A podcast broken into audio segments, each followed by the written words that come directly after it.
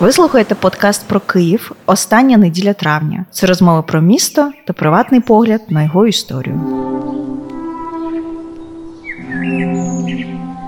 Привіт, Привіт.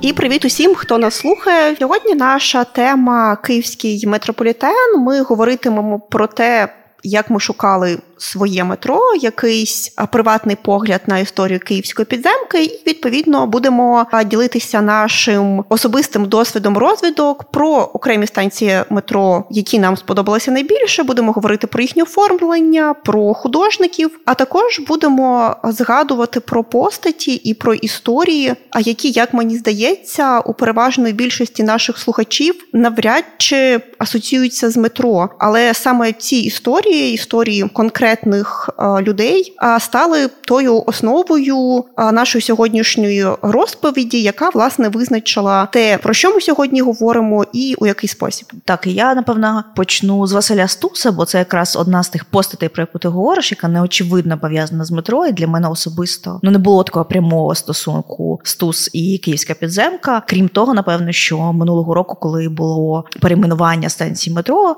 станцію Льва Толстого було запропоновано перейменувати на станцію Василя Стуса. Виявилося, що у Стуса є безпосередній прямий зв'язок з київською підземкою. По перше, він був змушений працювати у метро на метробуді на будуванні станції метрополітену як чорнороб, оскільки все інше йому було заборонено. По-друге, це знайомство з його майбутньою дружиною Валентиною Попелюх. Вони познайомилися на станції метро Хрещатик, на ескалаторі станції метро Хрещатик, і це було знаково для зустрічі для них обох. Вони дуже добре пам'ятали і Стус, і Валентина описувала в своїх спогадах до якихось дрібниць. І Навіть в них була а, така сімейна метафора про крило, коли Стус штовхнув на цьому ескалаторі Валентину. Вона сказала, що ніби він задівує крилом, і він використовував цю метафору у віршах. Тому це не просто як хтось когось штовхнув у хрещатику. Це була дуже важлива зустріч Данте Біатрічі, яка сталася в київській підземці на ескалаторі. А знаєш, коли я вперше прочитала власне у спогадах Валентини Попелюх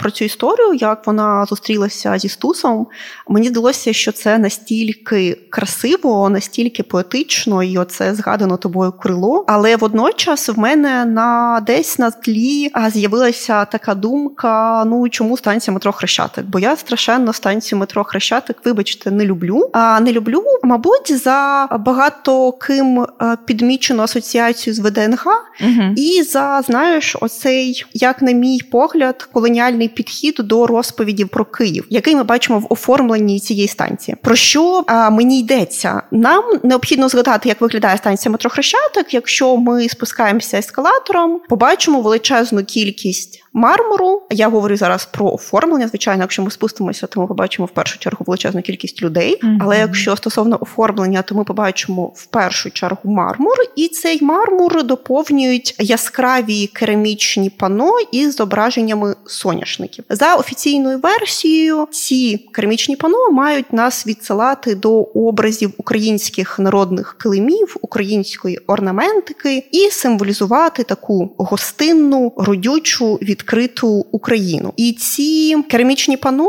вони доповнюються. Карнизами, які йдуть по периметру станції, також із зображеннями соняшника і качанів кукурудзи. Загалом може здатися, що ну то й що? Ну, ну така собі да, овочева флористична прикраса чому проблема? Да, власне, соняхи і кукурудза, яка різниця? Могли б бути, я не знаю, там троянди. Так, але тут варто згадати, що станція була відкрита у 60-му році, що на той час діяла політика монументальної пропаганди, є відповідно зовсім не випадково центральну станцію Києва, на яку ми потрапляємо з центральної вулиці Києва, декорована у такий спосіб, щоб розповідати про родючу і гостинну ОРСР і про Київ. Київ як столицю такої сільськогосподарської республіки, столицю ресурсної республіки. Тобто нічого, окрім цієї пафосної оповіді про сільськогосподарські культури.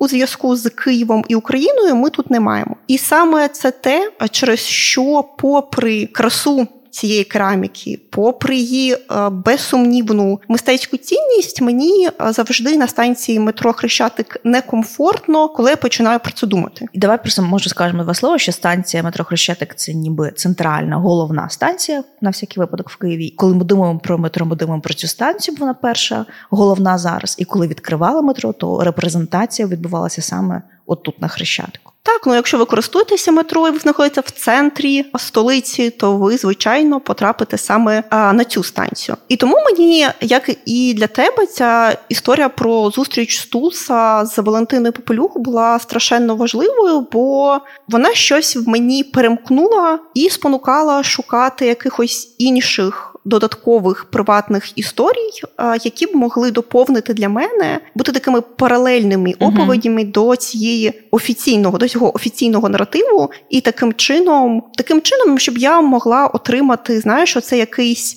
безпосередній емоційний зв'язок з цим простором. А довго шукати мені не довелося, бо я наштовхнулася на історію самих художниць, які створювали ці керамічні пано з соняхами. Ця історія мене страшенно зацікавила, і водночас вона має неймовірну кількість дійових осіб.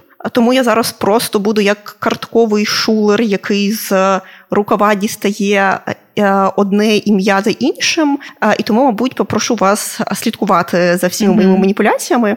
Бо всі ці персонажі направду для нас важливі. Отже, головні художниці керамістки станції це Оксана Грудзинська і Ганна Шарай. Обидві вони належали до так званої Софіївської гончарні або Софіївської майстерні, яка знаходилася на території Софіївського заповіднику. Софії Київської, тобто тому вона і називалася Софіївська. А, Так, це вірно. І очолювала цю майстерню ще одна художниця-керамістка Ніна Фьодорова. Її постать для нас принципово є важливою, оскільки вона навчалася свого часу в учнів Михайла Бойчука, всім відомого монументаліста, який, як пам'ятаємо, особливе значення надавав синтезу візантійських традицій та народного мистецтва. Тож не дивно, що традиції монументального мистецтва Софії Київської, ці пошуки національного стилю, вони були характерними і для Ніни Фьодорової, і її керамічної майстерні. Отже, тут на сцені з'являється ще одна персонажка: це власне Софія Київська. Угу. І коли я готувалася до подкасту, знаючи, що керамістки, які займалися оформленням станції метро Хрещатик, вони у своїй приватній творчості переосмислювали е, орнаменти Софії Київської, я власне пішла у собор. І тут варто наголосити, що в е, Софії, власне, в соборі е, Софія Київська, окрім всім добре відомої, звичайно, оранти, може хтось згадає ще якихось персонажів біблійної історії.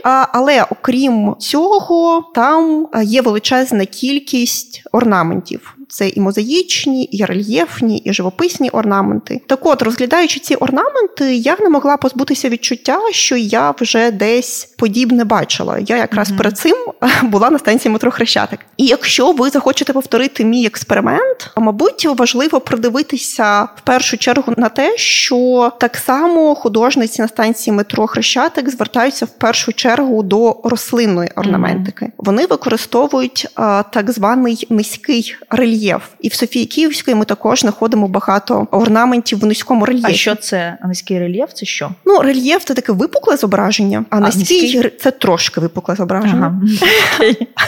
Ага. Є живописні орнаменти в Софії, розписні, є ось такі в низькому рельєфі, є мозаїчні. А окрім того, я б хотіла звернути увагу на те, як побудовані самі композиції орнаментів. Треба звернути увагу, як перетікають кольори в межах одного орнаменту, і звичайно на таку домінантну кольорову схему, яка є на станції метро Хрещатик, це поєднання насиченого червоного кольору з варіаціями блідо-зеленого. І саме mm-hmm. цю варіацію ми знаходимо також і в орнаментах Софії Київської. А звичайно, я не говорю про те, що художниці скопіювали орнаменти Софії або перенесли якісь фрагменти безпосередньо на станцію метро Хрещатик. Нічого такого. Тобто вони намагалися синтезувати, використовувати цей досвід, який вони отримали в Софії, в своїй авторській творчості. Вони створюють абсолютно авторський орнамент, який не є реплікою mm, ні Софії, да, це ні, ні, mm-hmm. не народного мистецтва. Але якщо ви дивитеся на те і інше, ви мені здається, так само як я, побачите велику кількість паралелей, бо, попри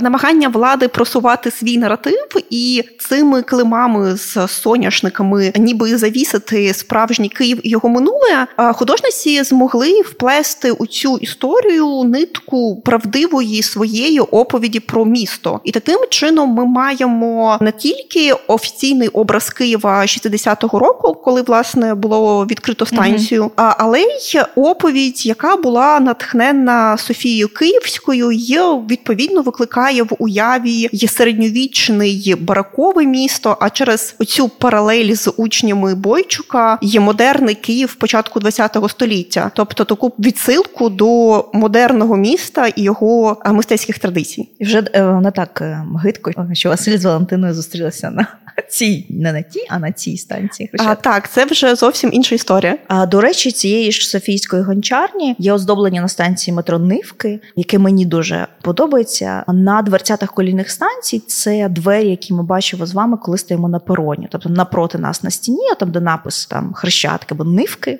цьому випадку. Є такі вузькі металеві двері, а це дверцята колійних станцій. На них на станції метро Нивки є оздоблення у вигляді медальйонів з фантастичними тваринами. Медальйони круглі або прямокутної форми, керамічні власне обереги, медальйони, які знаходяться на цих дверях.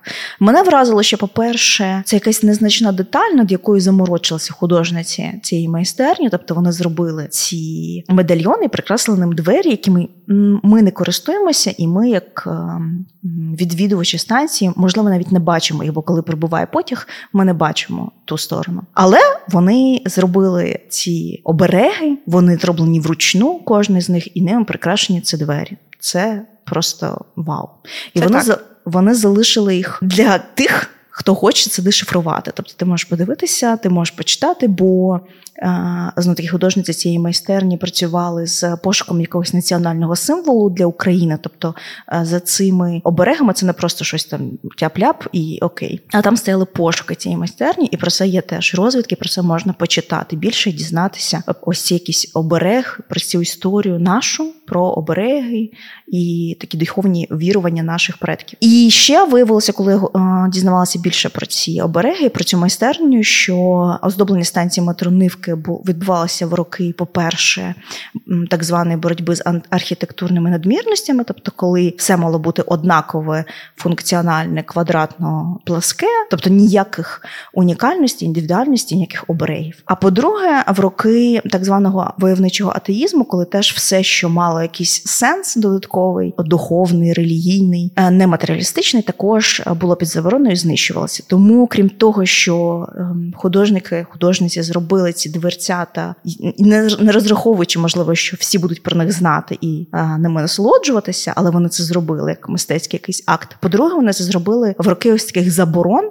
Тож Стус, Софія, Софійська гончарня, Ніна Федорова. Ось такі постаті, персонажі, персонажки вже з'явилися в нас, е, які очевидно не були пов'язані для мене, наприклад, з метро з київською підземкою, а зв'язок е, прямий. Так насправді і мені здається, що історія Ніни Федорової і її майстерні говорить нам про те, як багато сховано у речах, повз які ми проходимо щодня, угу. і про які не замислюємося. А я теж думала про це, і це знаєш, підштовхнуло мене шукати ще якихось додаткових розповідей. Мені хотілося знайти ще якісь станції київського метрополітену, які б розповідали мені про Київ, де б художники ставили собі за мету розказати якусь київську історію. І звичайно, коли ми думаємо про це, перше, що спадає на думку, це станція Золоті Ворота. Угу, Мені здається, це очевидно. Саму станцію відкрили у 1989 році, тому ми маємо тут вже не лише орнаменти, хоча першочергово задум був саме такий. Тобто прикрашати станцію мали виключно орнаменти, але художники Григорій Корінь і Володимир Федько вони наполягли на тому.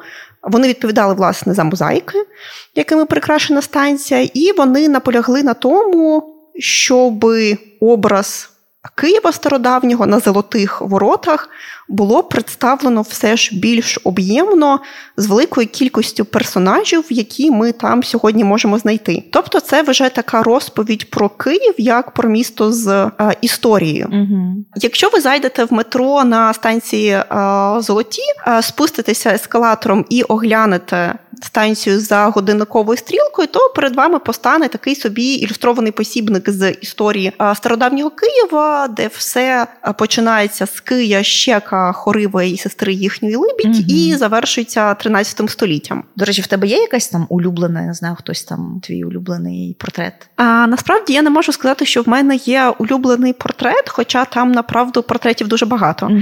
А, Але, мабуть, я можу сказати, що в мене є улюблене орнаментальне зображення, і це парні зображення крилатих собак, яких дослідники пов'язують з симарглами. Це такі істоти до християнського пантеону Київської Русі. І якщо мені не зраджує пам'ять, там цих парних зображень більше 30. Угу.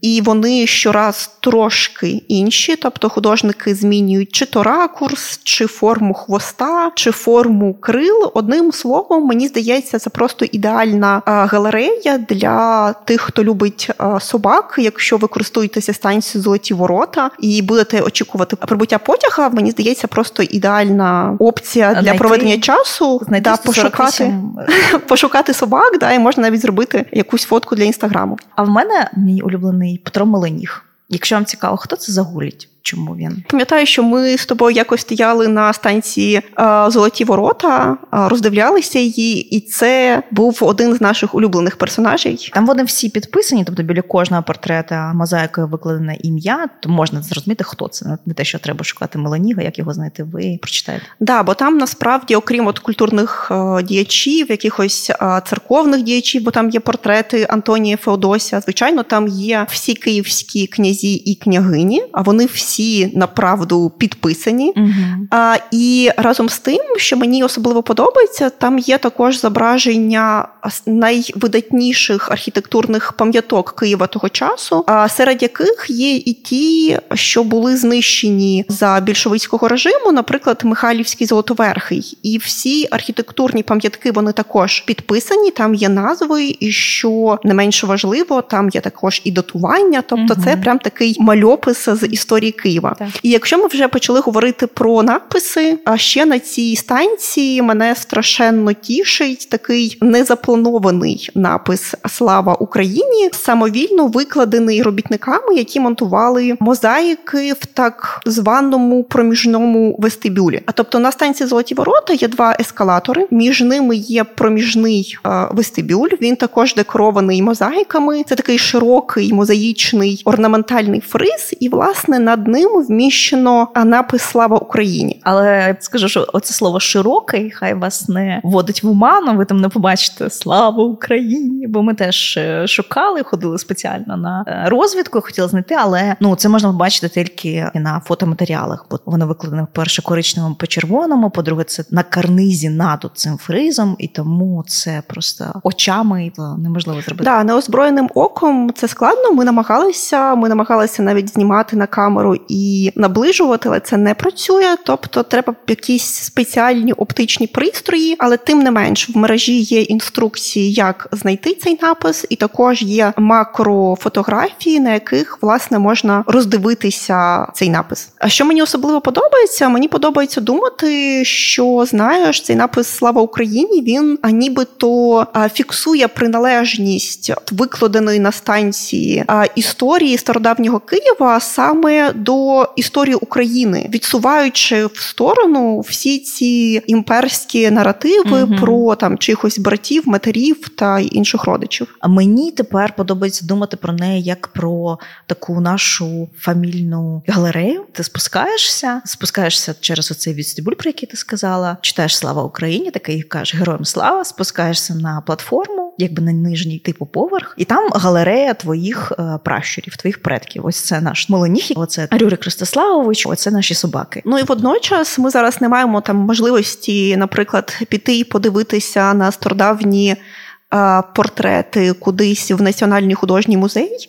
І це теж одна з так, альтернатив. Речі, Ми можемо спуститися і роздивитися портретну галерею у такий спосіб, в принципі, поєднуючи такі якісь утилітарні функції, бо ми користуємося метрополітеном, і водночас е, роздивитися портретну галерею. До цього ряду станцій, через оформлення яких художник розповідають нам різні історії про Київ. А я додала б ще й станцію видобича. Насправді цих станцій, які так чи інакше у різний спосіб під е, різними кутами е, висвітлюють саме історію міста, їх значно більше. Тут ми можемо згадати і нивки, про які вже говорили, і я не знаю, там контрактову з її зображенням могилянки і студентства, або поштову з зображенням двох берегів Дніпра. А на чому мені важливо акцентувати, там є зображення лівого берега з власне новобудовами. mm Це теж незвичайно. Але серед всього цього розмаїття станцій я обрала видобичі, тому що мене цікавить не просто сама по собі розповідь про місто, а різні підходи до цієї розповіді. Знаєш, коли я обирала станцію метро Видобичі, я подумала про те, що це звичайно якийсь такий а, майже антагоніст золотим воротам, бо про золоті ворота всі знають, mm і дійсно туди можна просто спуститися як на екскурсію. І я подумала, що навряд чи хтось так думає про станцію метро Видобичі, що мені дуже шкода, бо це прекрасна станція. Ну я там досить довгий час поруч працювала, користувалася нею майже щодня. Це моє суб'єктивне враження, але мені здається, що вона більш сприймається як найближча станція метро до електрички. Знаєш, всі кудись поспішають. В неї дійсно зовсім інший якийсь е, муд, якщо так можна сказати, е, ніж у золотих. Якщо ти загуглиш станцію метро видобичу, про що вона, то цікава інформація, що це медова станція, що там е, соти, вона так оформлена по багатому, і що ніби кияни називають її бджолиним вуликом з медом за це оформлення. Хоча це якась ем, дивна інформація, направду, бо ніколи нічого не від кого такої назви.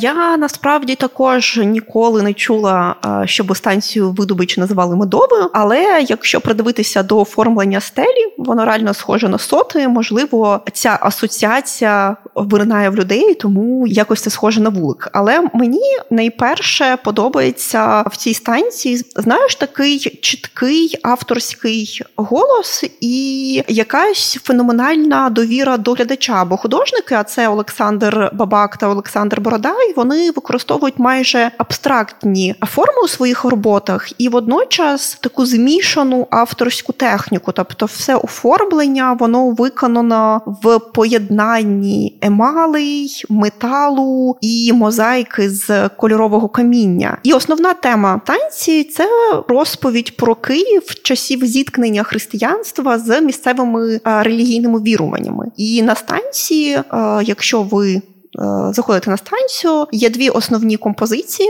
А вони знаходяться над сходами, тобто тут немає ескалаторів, тут ви на станцію на платформу потрапляєте через звичайні сходи, і великі mm-hmm. композиції знаходяться над сходами.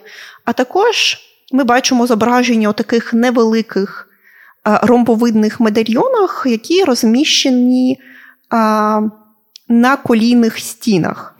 Колійні стіни це, власне, стін стіни над колією. Там, де дверцята колінних станцій. Да, І напис власне з назвою станції. А як мені здається, е, головний персонаж у всіх цих зображень це час, це розповідь про зіткнення таких тектонічних плит е, історії, своєрідний локальний кінець світу, і водночас розповідь про зародження чогось нового. Тут ми бачимо такий світ розбитий, розколотий на фрагменти, на якісь друзки, серед яких виринають час від часу, чи то фрагменти якихось орнаментів, орнаментів, чи повалених ідолів, чи пташок і рослин. Ми їх впізнаємо. І також тут зустрічаються людські профілі. І мій улюблений це уламок профіля музиканта, який грає на трубі, і він мені здається максимально доречним, бо одразу якось виринають в пам'яті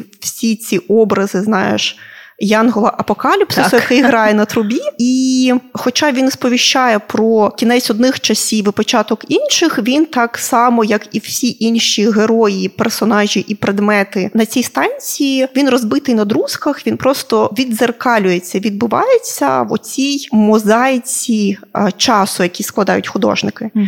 Завдяки усім цим історіям, які ми знайшли, в мене склалася така своєрідна окрема гілка метро на тему Києва, яку от я обмежила цими станціями Хрещатик, Золоті і Видобиче. Чому саме ці станції, як я вже говорила, бо мені здається, що вони про різні підходи до розповіді про місто. Станція Хрещатик це така колоніальна розповідь про приховану історію. Угу. Золоті ворота це лінійна офіційна розповідь про Київ як в підручнику, де на полях хтось написав Слава Україні. Да, точно. А власне видобичі це абсолютно авторська позиція і спроба розказати про катастрофу, переживаючи її, розказати про історію, даючи місце багатьом е, голосам і разом е, з тим місце і для наших роздумів і інтерпретацій. І це абсолютно інший спосіб е, розповідати історії.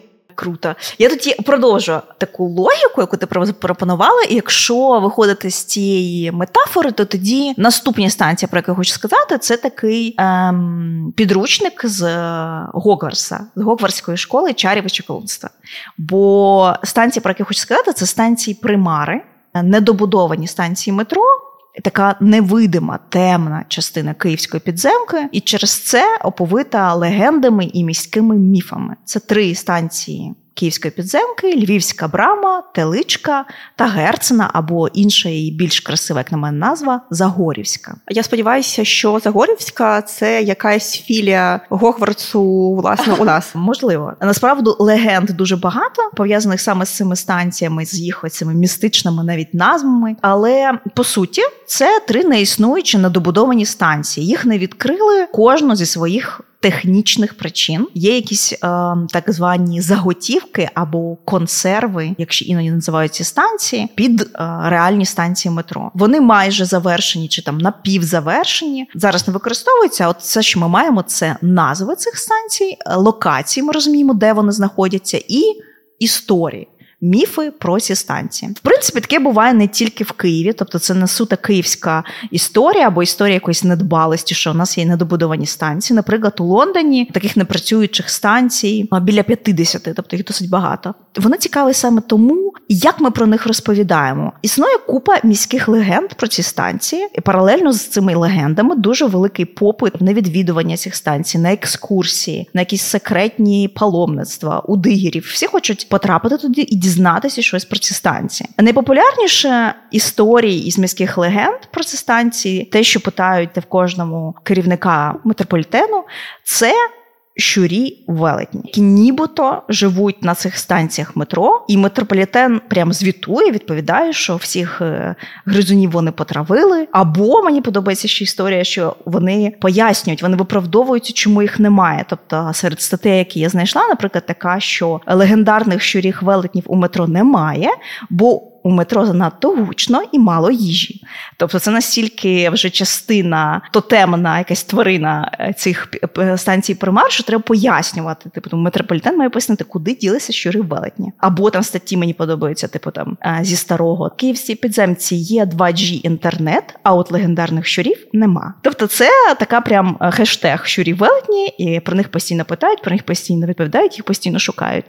Рослинна частина неочікувана для мене і для метро, але пов'язана з цими міфами станції примар. Це грибна тема. Це тема про грибниці, про якісь е, секретні гриби, які ростуть на теличці. Хтось вирощує гриби там. Е, історія про те, що в 90-ті е, в метро в закинутому тунелі робили грибний бізнес. В оренду здавали якийсь закинутий тунель під вирощування шампіньйонів, але на жаль, з того нічого не вийшло, бо там якісь непридатні для шампіньйонів умови саме в метрополітені. Я думаю, що це так само той самий хештег. Знаєш, у метро занадто гучно і мало їжі. А так знаєш, я теж подумала саме про це, що є якісь таємні умови, через які у нас немає ані велетнів щурів, ані грибів метро. Це е, 5G.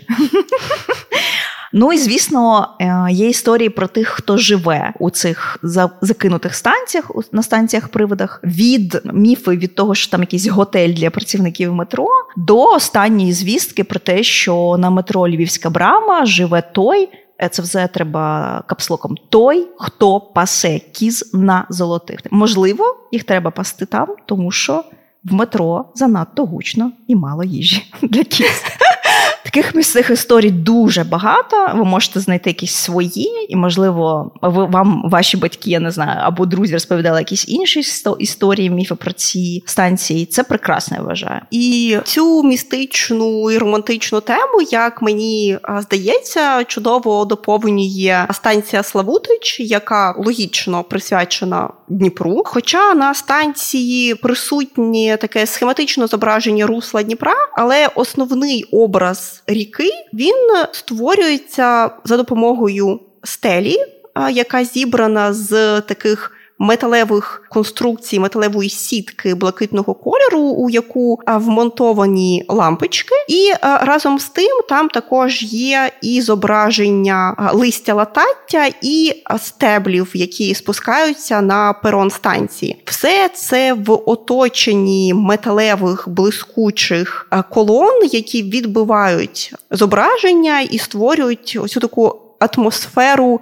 мерехтіння, яке нагадує воду, яка нас оточує. І мені здається, що ми таким чином отримуємо специфічний ракурс погляду на Дніпро. Ми не просто спускаємося під землю, ми ніби спускаємося під воду, і нам пропонують подивитися через товщу води через товщу Дніпра не на зорі, ефект яких створюють лампочки.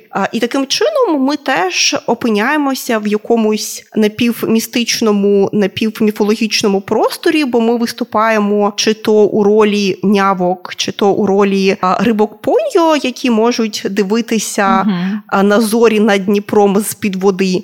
І оскільки це не надто людна станція ще й до того ж. А мені здається, що це відчуття занурення в таку казкову атмосферу, воно максимально повне. Тому я цю станцію дуже люблю. Але власне пережити досвід реальної ріки, подивитися на Дніпро безпосередньо можна на станції метро Дніпро, що логічно, це станція відкритого типу. Тобто, коли ви виходите з вагону метро, ви опиняєтеся на відкритій платформі і можете дивитися безпосередньо на Дніпро та лівий і правий берег Києва. І мені здається, що це одне з найбільш мінімалістичних реалістичних і разом з тим найбільш інтерактивних оформлень станції, бо пейзаж, який тебе оточує, він змінюється постійно, постійно щось відбувається, і це створює такий ефект живої картини. Пам'ятаю, що в дитинстві це була моя найулюбленіша станція, бо в мене був якийсь я не знаю культурний шок. Ну я собі так це не називала, звісно, але в мене було очікування того, що ми зараз вийдемо з під землі, і побачимо Дніпро, і там завжди щось відбувається. Хтось рибалить, хтось загоряє,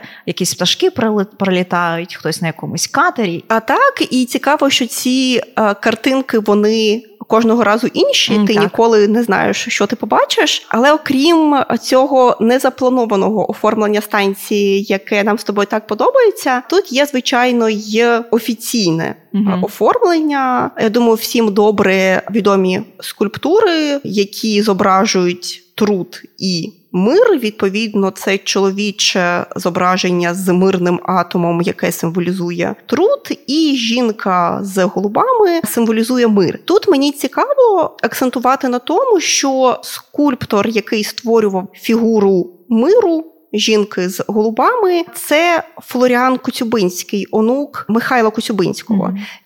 Тут виникає багато Рим і переплетень довкола фігури е, Коцюбинського. А саме метро Дніпро це метро першої лінії. Воно було відкрите у 1960 році. А в цьому ж році перевидають тіні забутих предків Михайла Коцюбинського. А через чотири роки Параджанов знімає свій легендарний фільм за мотивами повісті. І це той самий рік, коли Стус зустрічає Валентину Попелюх на ескалаторі станції метро Хрещатик. І вже за один рік у 1900 1965 році на прем'єрі тих самих тіней Параджанова за виступ проти репресій Стуса виженуть з аспірантури і почнуться репресії вже проти нього самого і його соратників, серед яких була й Михайлина Коцюбинська, родичка скульптора Флоріана Коцюбинського. Таким чином, історія, яку ми починали на станції метро Хрещатик, дивним чином завершується, замикається на станції метро Дніпро. І я подумала про те, що насправді цих історій безліч, а їх стільки, скільки ми готові